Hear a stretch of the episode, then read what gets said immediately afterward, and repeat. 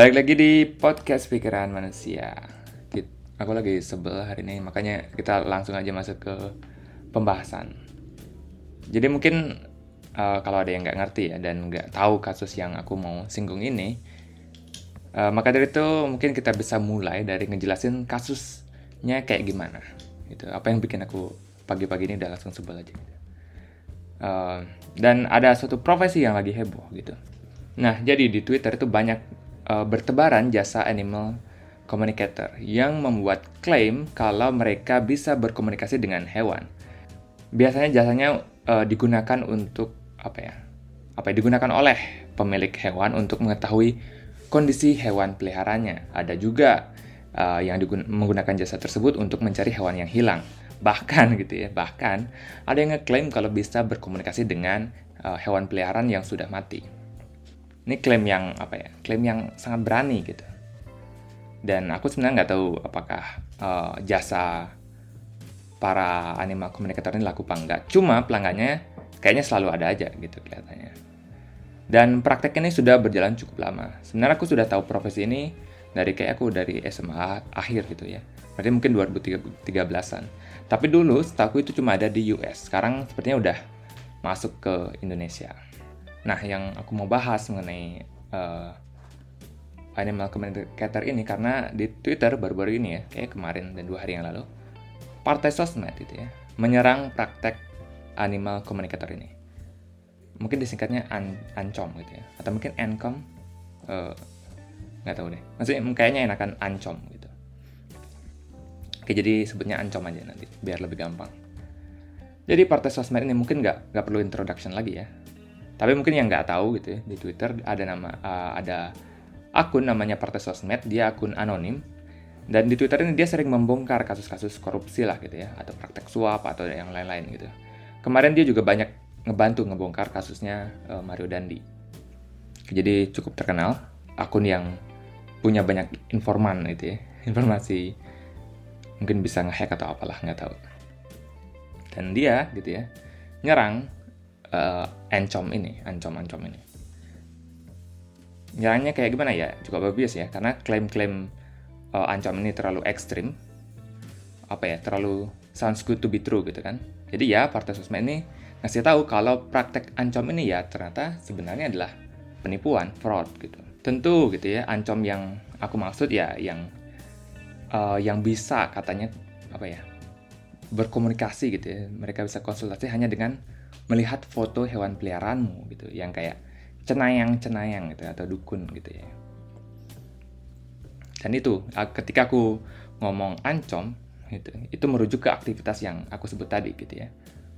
Bukan bukan apa ya, bukan yang ngebaca tingkah laku atau apa, enggak, fokus ke yang eh, metode-metode uh, yang meragukan yang apa ya, metode-metode yang aneh gitu ya, yang lewat foto lah atau lewat telepon gitu, kayak gitu. Nah, pertanyaan besar dia yang banyak uh, berseliweran di Twitter adalah apakah ancaman ini saintifik atau tidak saintifik gitu ya. Dan lucunya sebenarnya di di Twitter itu ada yang ngeklaim kalian itu saintifik. Dan sedihnya lagi yang bilang kalau ini saintifik itu adalah dokter hewan, akun-akun dokter hewan yang setidaknya aku lihat ya di Twitter ini. Mereka merasa kalau ancaman ini berdasarkan sains dan ada ilmunya. Uh, enggak, apa ya bukan cuma berdasarkan karangan atau tebak menebak kondisi hewan yang mau dibaca gitu. Eh, gimana ya? Aku ngeliatnya itu sedih gitu. Sepertinya pendidikan kita gagal untuk menjelaskan apa itu sains dan apa itu pseudoscience gitu. Nah maka dari itu penting untuk kita memahami demarkasi gitu atau pembagian dari uh, apa itu sains dan apa itu sains. Jadi kita harus mengerti uh, batasnya itu di mana. Dan kenapa kita harus apa ya paham pembagian itu gitu ya. Tujuan utamanya adalah untuk menentukan gitu ya kepercayaan mana yang secara epistemologi dapat dibenarkan. Yang mana sumbernya itu dapat dijustifikasi yang mana sumbernya itu nggak jelas gitu.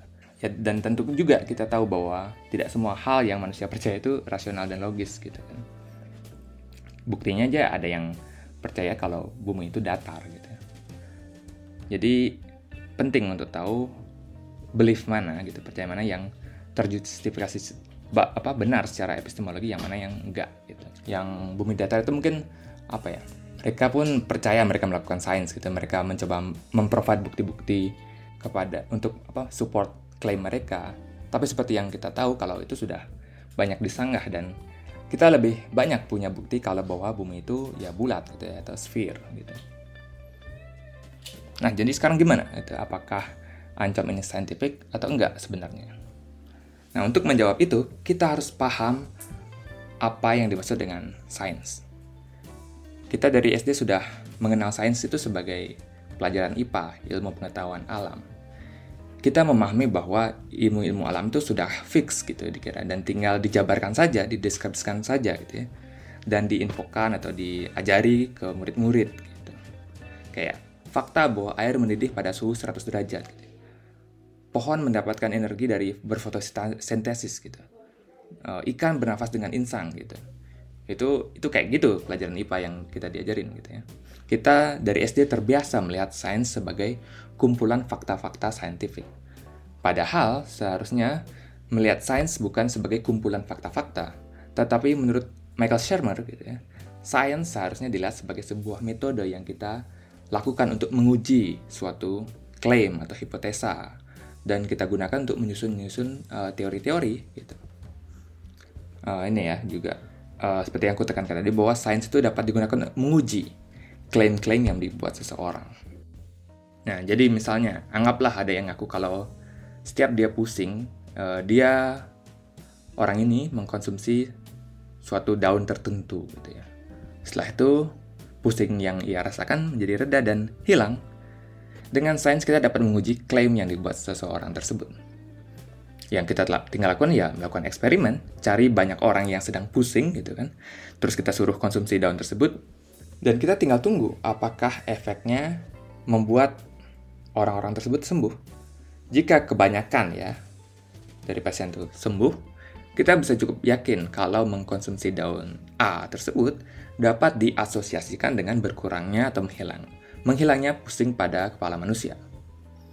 Nah, itu baru satu syarat apakah suatu klaim itu berada pada ranah sains atau enggak. Ia berada pada ranah sains apabila suatu klaim itu bisa diverifikasi kebenarannya. Kita bisa melakukan eksperimen uh, apakah klaim itu bisa terbukti, gitu ya, terverify seperti itu. Dan kalau kita ngelihat pada kasus Ancom ini, apakah bisa diverifikasi kebenarannya? Gimana ya? Kayaknya, kayaknya sih enggak gitu ya. Para ancam-ancam ini mengatakan kalau hewannya mengatakan dia sedih gitu ya. Dia merasa senang terhadap pemiliknya atau apa.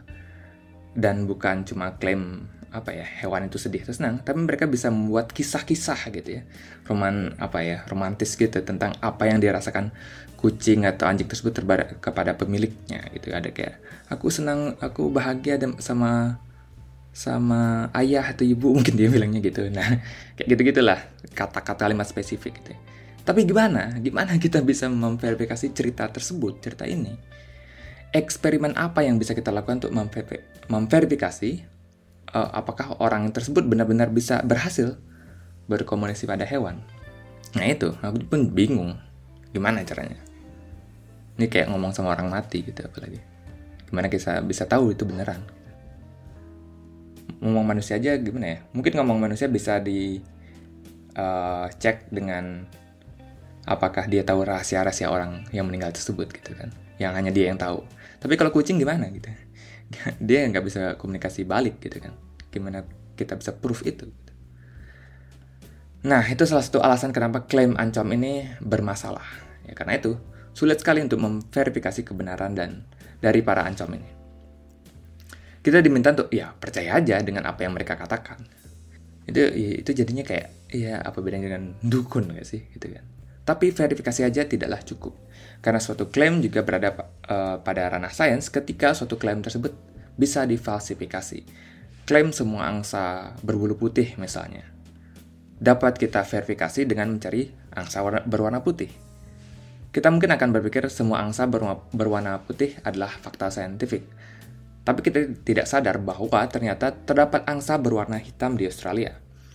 Jadi klaim bahwa semua angsa berbulu putih itu adalah salah, karena ternyata ada yang berbulu hitam. Uh, akan tetapi gitu ya, walaupun klaimnya salah, ya ini masih berada dalam ranah sains karena kita bisa falsifikasi gitu ya. Dicari kesalahannya di mana, salahnya di mana. How to prove mereka itu salah gitu, bisa gitu. Dan menurut Karl Popper inilah yang membedakan sains dengan pseudoscience gitu. Nah, sekarang kita coba terapkan ke animal communicator ini. Apakah bisa difalsifikasi gitu ya? Apa yang membuat mereka tuh klaim mereka tuh salah? Gitu. Hal apa yang bisa kita cari atau lakukan eksperimen supaya dapat membuat berkomunikasi dengan he hewan lewat foto ini menjadi salah gitu ya? Adakah gitu kan? Yang mungkin bisa itu yang ketahuan salah sih biasanya ancom yang berani ngehandle kasus hewan peliharaan yang hilang ya. Tapi uh, gak ada tuh yang apa yang aku dengar berhasil gitu ya. Mereka pun cuma ngasih tahu ciri-ciri rumah yang secara general gitu ya. Dia akan bilang kucingmu uh, ada di rumah yang gerbang warna putih di daerah ABCD gitu. Entah berapa ratus rumah gerbang warna putih gitu ya. Kalau mereka uh, bisa kayak gitu ya bisa cenayang lah mereka bisa ngelihat gitu ya sekalian aja nggak sih lihat uh, nomor rumahnya gitu tanpa cuma gerbangnya doang gitu banget Kenapa cuma sebatas itu gerbangnya aja gitu ya? Maka dari itu, kebanyakan ancom ini aku lihat nggak berani menangani kasus hewan hilang. Karena itu masih bisa diverifikasi kebenarannya dan bisa difalsifikasi. Tapi, oke okay lah, abaikan itu dulu. Kita fokus ke ancom yang bukan mencari hewan hilang. Yang komunikasi aja. Aku pernah baca gitu, ada ada ancom yang bilang kalau uh, kucing kliennya lagi sakit gitu dan uh, kucingnya itu bilang gini kayak aku baca foto gitu. Dia bilang gini kucingnya gitu ceritanya. Aku tahu kakak dan keluarga sangat sayang sama aku gitu. Karena aku berus karena itu aku berusaha sekuat tenaga buat sembuh. Terima kasih sudah menyayangiku yang kayak yang kayak gitu gitulah gimana gitu memverifikasi dan memfalsifikasi omongan tersebut gitu. mungkin ya bagi pemiliknya itu sangat wah hmm, gitu ya bikin apa mood naik emosi naik itu menyenangkan tapi apa gitu ya apakah itu mau kamu hidup di kepalsuan gitu makanya gitu ya karena dua permasalahan ini animal communicator ini uh, berada gitu dalam wilayah pseudoscience gitu atau ilmu semu. Tentu ironisnya adalah ada beberapa dokter hewan yang sepertinya mendukung dan menjalankan gitu bahkan menjalankan praktek seperti ini mungkin karena apa ya pendidikan kita fokusnya benar-benar ke ngafalin fakta-fakta saintifik dan bukan mengerti metode saintifik. Apa yang membuat sains itu saintifik gitu. Ya? Itu orang gagal, banyak gagal paham di sana. Dan beberapa akun-akun pendukung ancam ini merasa ini adalah sains gitu. Sedangkan sudah aku tunjukin tadi bahwa sudah jelas-jelas itu bukan. Aku paham sih kenapa mereka menganggap itu sains gitu. Ya karena siapa juga yang merasa dirinya melakukan pseudoscience gitu ya kecuali emang dia niatnya nipu ya dukun pun gitu ya percaya apa yang dilakukan itu beneran dan bukan apa bukan palsu bukan bohong-bohongan gitu semua gitu ya terus kenapa kalau animal communication apa komunikator ini sudah science gitu masalahnya di mana ya tentu masalahnya adalah kebohongan gitu bukankah kita peduli dengan apa itu kebenaran Kayaknya baru episode lalu kita ngomongin kebenaran adalah hal yang berharga bagi manusia. Uh, dan hidup dalam kepalsuan bukanlah hal yang kita inginkan. Terlebih lagi ya suatu hal palsu itu ya, ya tidak bisa diandalkan. Sains sangat berguna gitu ya bagi manusia karena dapat diandalkan di mana pun di dunia ini gitu. Selalu works gitu. Itu yang membuat sains itu berguna. Sains dapat diandalkan karena adanya proses uh, reproducibility. Metode ini melengkapi verifikasi dan falsifikasi, uh, falsifikasi tadi. Setelah suatu klaim itu diuji dan berhasil, bukan berarti segampang itu menjadi fakta-fakta saintifik. Nah, nggak, nggak, nggak segampang itu. Ada peer review gitu kan namanya. Saintis-saintis lain di seluruh bumi ini juga akan mencoba eksperimen yang sama dan juga membuktikan apakah temuan saintifik itu, saintis yang pertama tadi nemu itu beneran berhasil. Semakin sering gitu ya suatu eksperimen itu direplika dan dibuat ulang uh, dan dan berhasil juga tentunya, nggak lagi itu. Semakin menunjukkan kebenarannya. Misalnya air yang akan mendidih di pada suhu 100 derajat di atas permukaan laut gitu ya. Semua orang bisa melakukan hal yang sama dan akan menemukan temuan yang sama. selama mereka berada di atas permukaan laut ya dan itu akan menjadi fakta saintifik karena nggak cuma satu orang yang berhasil itu semua orang di dunia bisa berlaku gitu itulah kebebasan sains bisa diandalkan oleh siapa saja dan apa ya dia bersifat general gitu. sedangkan sudut sains ini di sisi lain sepertinya hanya berlaku pada orang-orang tertentu gitu ya bagi mereka mungkin ada orang-orang khusus gitu dalam sudut pandang mereka padahal toh kita juga terbuat dari organ yang sama manusia yang sama kenapa mereka doang yang bisa gitu ya? Itu nggak masuk akal. Uh, dan istilah apa ancom ini setelah aku cari sepertinya di di luar itu media-media luar tuh nggak boleh pakai animal communicator ini. Mereka ganti jadi pet psychic gitu ya atau paranormal hewan peliharaan jadi treatment yang uh, ancom ini dapatkan di media-media asing di luar tuh ya seperti dukun dukun gitu ya atau paranormal. Mereka nggak boleh bilang mereka tuh animal communicator gitu. Karena itu kayak terdengar terdengar terlalu saintifik gitu. Jadi pet psychic harusnya term yang benernya. Dan gitu ya kenapa sepertinya partai sosial ini cuma menargetkan ancom saja? Emang kenapa nggak sekalian jasa tarot palm reading zodiak lah dan lain-lain? Nah aku rasa permasalahan utamanya ada pada ancom yang mengklaim kalau ilmu mereka itu based on science yang mana sangatlah bukan tarot dan kawan-kawannya lainnya itu sepertinya nggak ada bilang Gitu ya setauku. Mereka mengatakan mereka itu ya ilmu yang supranatural gitu. Ketika kamu berani mengatakan bahwa ilmumu itu saintifik, mereka harus berani juga menerima tantangan-tantangan dari uh, para para saintis gitu misalnya. Ya karena memang begitulah komunitas saintis itu bekerja dari zaman dulu. Ada yang membuat klaim, terus kita semua coba bantah gitu ya. Kalau dia memang memprovide apa benar-benar ngomongin suatu kebenaran, mereka kan mencoba provide bukti yang kuat yang mendukung yang mendukung klaim mereka. Sedangkan ancam-ancam ini sepertinya tidak berani menunjukkan itu. Yang lucunya satu dokter hewan gitu ya bilang dia bilang gini gitu.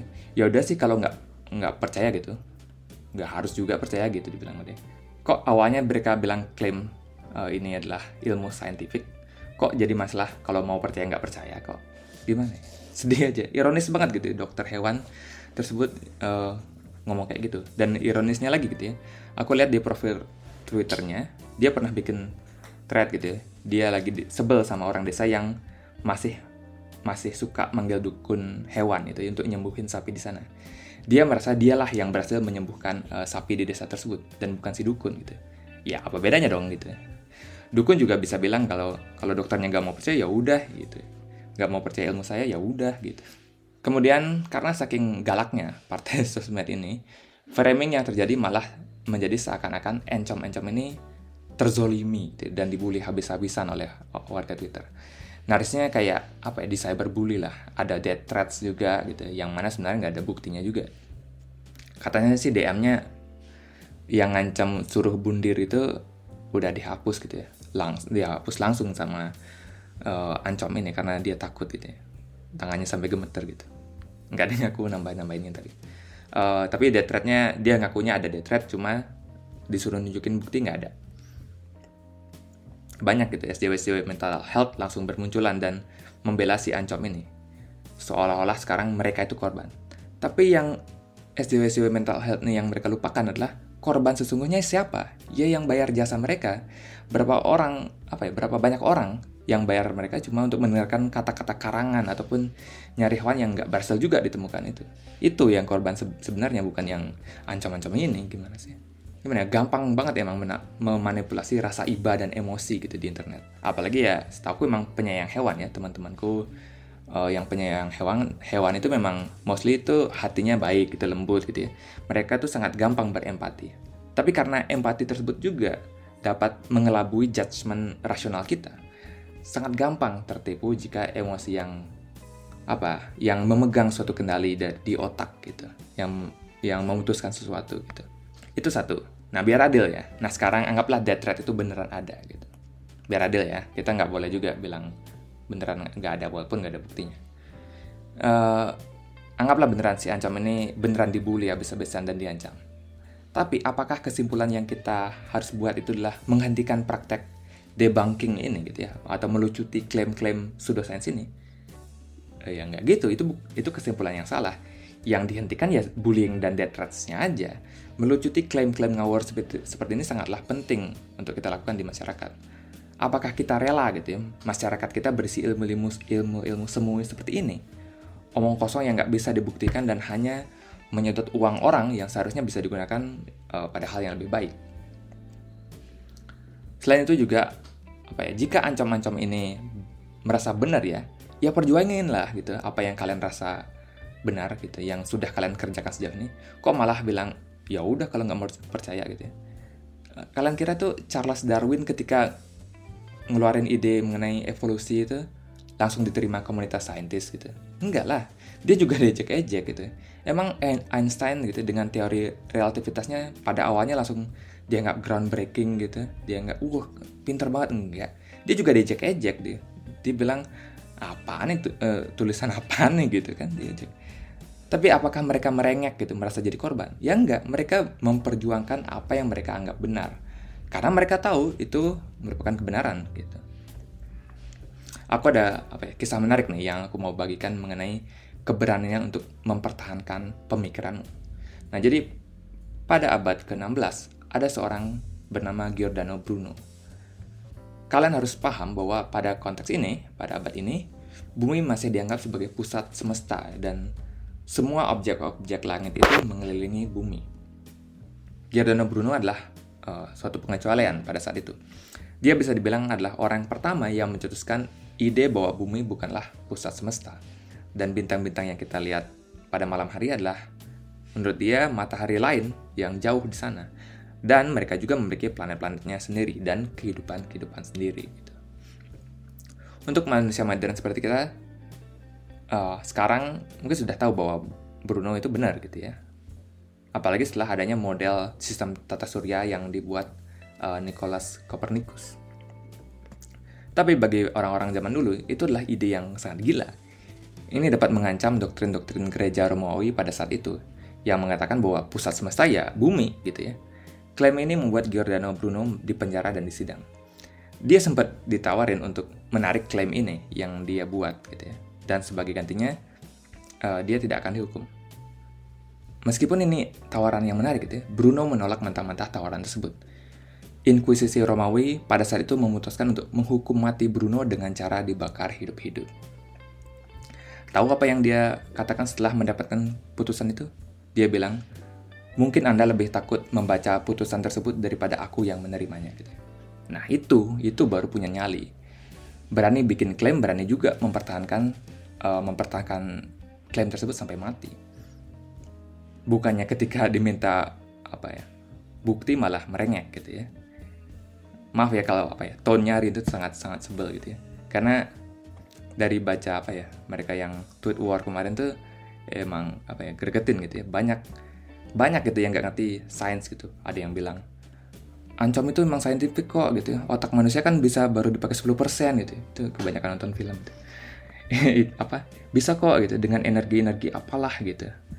Ada yang bilang juga dokter hewan bahkan dengan menggunakan proses imajinasi gitu ya. apa? Gitu. Imajinasi gitu ya nggak ngerti lagi lah aku. Apa yang dilakukan uh, partai sosmed ini sangatlah penting untuk menjaga kebenaran. Entah kenapa yang aku lihat kemarin cuma apa ya yang kemarin berdebat itu cuma partai sosmed doang gitu ya yang dia doang yang berani keluar-keluar. Sedangkan seleb tweet lain yang setauku emang sering share edukasi itu kayak pada diem aja ada kicap gitu. Nggak ada yang mau bantu ngedebatin gitu ya. Entah mungkin banyak temannya percaya juga gitu mungkin nggak enak nggak tahu juga lah. Tapi yang pasti aku frustrasi gitu ya bacanya kemarin itu. Semoga dengan ini banyak yang lebih paham apa itu sains yang sebenarnya. Bahkan ketika kamu sudah punya titel dokter pun gitu ya bukan berarti kamu benar-benar paham apa itu sains bukannya mengakui kesalahan uh, dan ketidaktahuan malah uh, jadi defensif. Aku pun uh, berani mengakui kalau aku juga banyak gitu percaya klaim-klaim bodoh pada saat aku masih SMP dan SMK. Salah satu yang aku pernah percaya itu kayak The Secret misalnya. Tentu aku nggak bilang ini totally nggak ngefek ya. Jadi kalau kamu percaya kamu akan masuk PTN negeri dan itu membuatmu termotivasi, uh, termotivasi untuk semangat belajar, itu mungkin bisa beneran beneran terjadi gitu ya. Tapi bukan berarti secara metafisik itu beneran. Misalnya gitu ya, uh, ketika kamu ngebayangin hujan akan berhenti dan tiba-tiba hujannya berhenti gitu ya. Uh, dan kalaupun memang apa berhenti bukan berarti karena pengaruh alam pikiranmu ya karena hujan memang akan berhenti gitu ya. Ya bayangin aja gitu ya. Bayangin kamu terus uh, menguatkan apa alam pikiranmu bahwa hujan akan berhenti selama dua jam ya.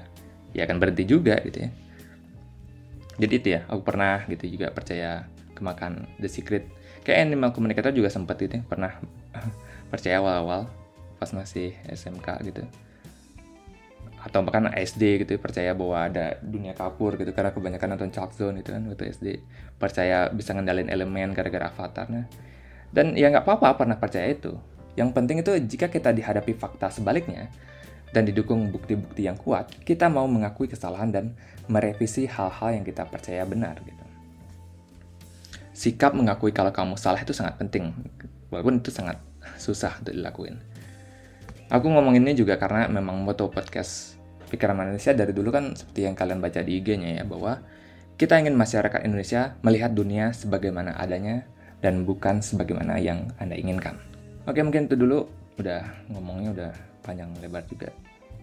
Mungkin kalau ada pertanyaan bisa di komen-komen aja di mana ya, First Story, Noise, Saweria, dan lain-lain. Follow di Spotify buat yang belum. Please. Thank you udah mau dengerin. Bye.